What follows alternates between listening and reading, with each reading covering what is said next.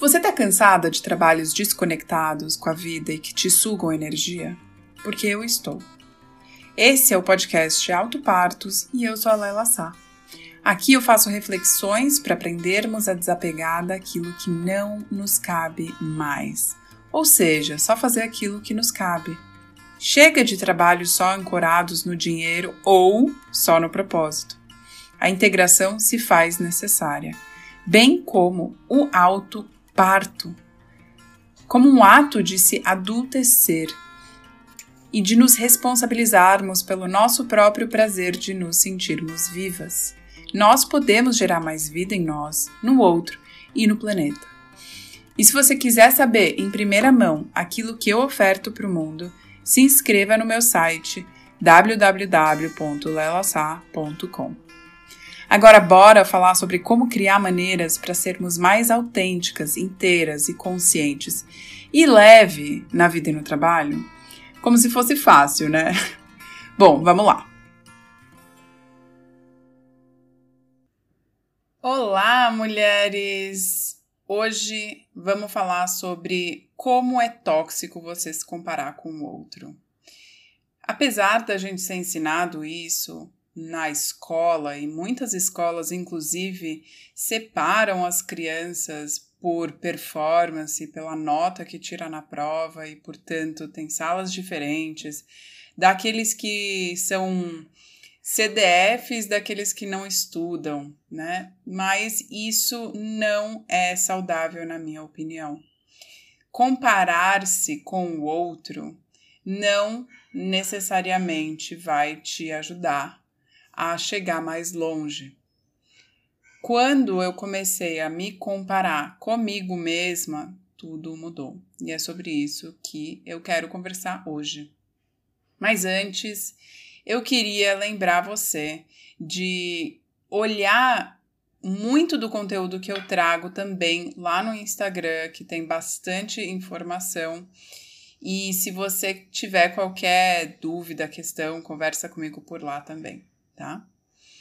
Bom, sobre essa comparação acirrada que a gente faz com o outro, a gente aprendeu lá na escola e muitas vezes os adultos com as crianças falam: "Ah, você viu? O fulano comeu tudo e você não vai comer?" Né? E a gente, enquanto adulto, incentiva a comparação com o um amiguinho. Eu falo isso como mãe, eu vejo que tem muito disso acontecendo. E como profissional e adulta, eu vejo o quanto de mulheres que eu atendo que falam: nossa, mas as minhas amigas do colégio, da faculdade ou das andanças no trabalho, no, no mercado corporativo, já estão mais longe, já estão fazendo isso, aquilo, outro, e eu não. Mas olha só, Cada pessoa tem uma história, cada pessoa tem as suas questões, os seus traumas e as suas dificuldades e pontos fortes.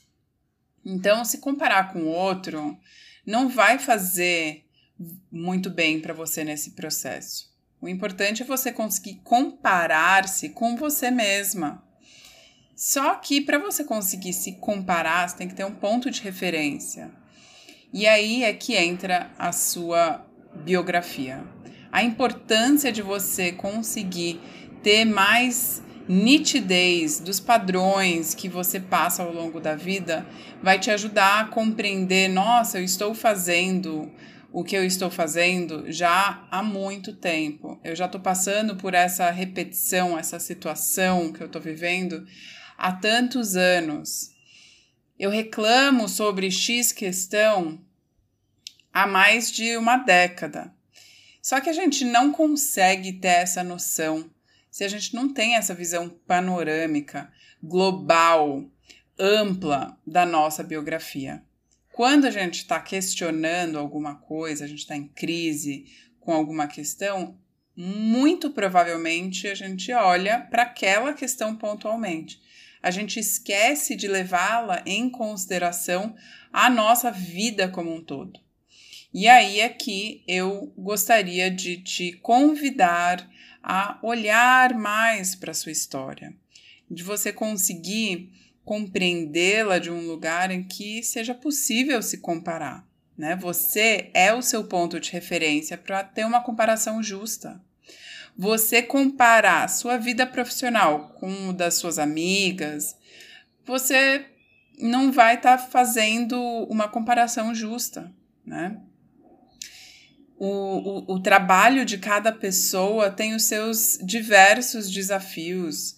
É muito complexo essa comparação. Ela não, não é complicada, ela é complexa, porque não tem um passo a passo, tem muitas coisas que você tem que levar em consideração para fazer uma comparação. Cada pessoa tem uma personalidade, uma maneira de se colocar, é, passou por uma infância singular, tem as suas, os seus medos diferentes, as, os, as suas habilidades distintas, o que faz cada uma de nós ser únicas, né? Então, eu queria deixar aqui um olhar para para aprofundar a sua relação consigo mesma. E aí eu vou te dar aqui alguns algumas maneiras de você conseguir fazer isso, né?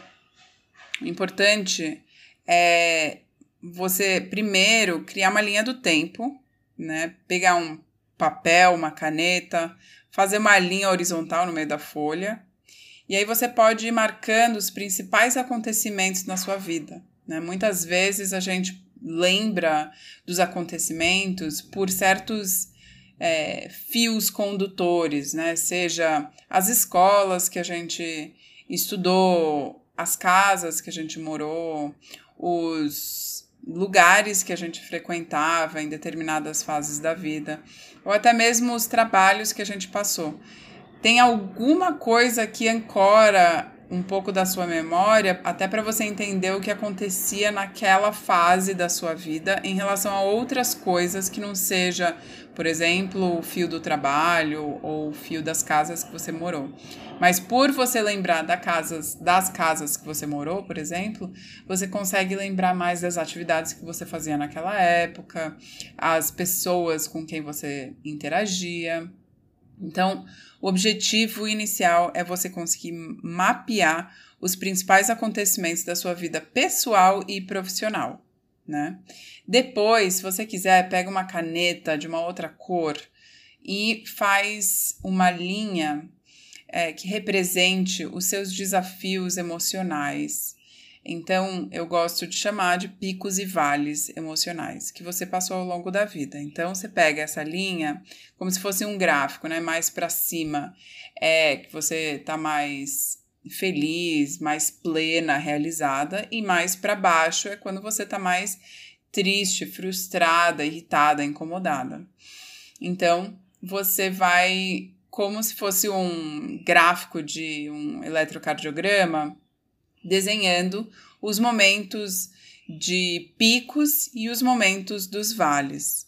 Né? Uma vez que você consegue ter essa noção, você consegue também entender: nossa, quais foram os momentos que eu me senti bem e orgulhosa da minha caminhada?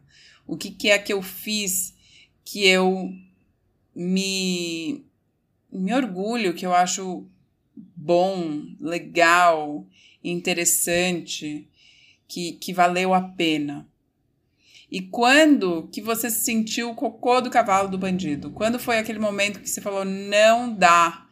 Eu me senti muito mal, frustrada, triste, deprimida, tive ataque de pânico, crise de ansiedade, é, qualquer coisa do tipo o que é que estava acontecendo em cada um desses cenários, de quando você estava super bem e de quando você estava sentindo mal. Né? Quais foram esses desafios que você superou nos picos e quais foram as crises que você estava vivendo nos vales?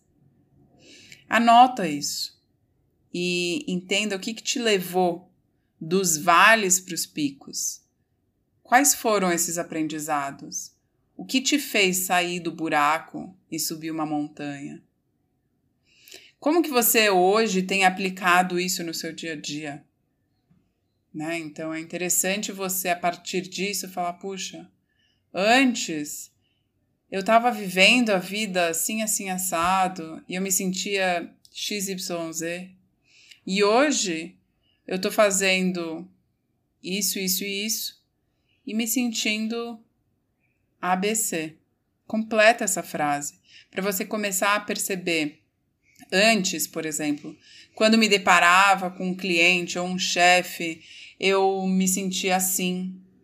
E hoje, quando eu me deparo com um cliente um, ou um chefe ou uma situação desafiadora no trabalho, eu me sinto Y. Aí sim, você pode se comparar. Aí sim, você pode dizer: nossa, eu estou mais isso ou mais aquilo. Aí sim você pode ter mais nitidez do que está funcionando para você e do que não está funcionando, para que você possa desapegar daquilo que está te deixando repetir padrões indesejáveis e deixar fluir aquilo que está fazendo sentido, que está te nutrindo e cultivando aquilo que você quer mais na sua vida. Então é a sua versão atual comparando-se com a sua versão do passado. Isso é saudável. É uma questão de mudança de referência. A referência da sua evolução não é com o outro, é você da sua vida atual, do seu momento atual, com você do passado. Então, eu quero te convidar a fazer essa pesquisa e se você tiver qualquer dúvida, pergunta, quer elaborar mais, conversar mais a respeito, conversa comigo lá no Instagram. Vai ser um prazer bater esse papo com você. É isso por hoje. Algo mais curtinho, prático. Me conta se você gostou desse episódio. Até a próxima!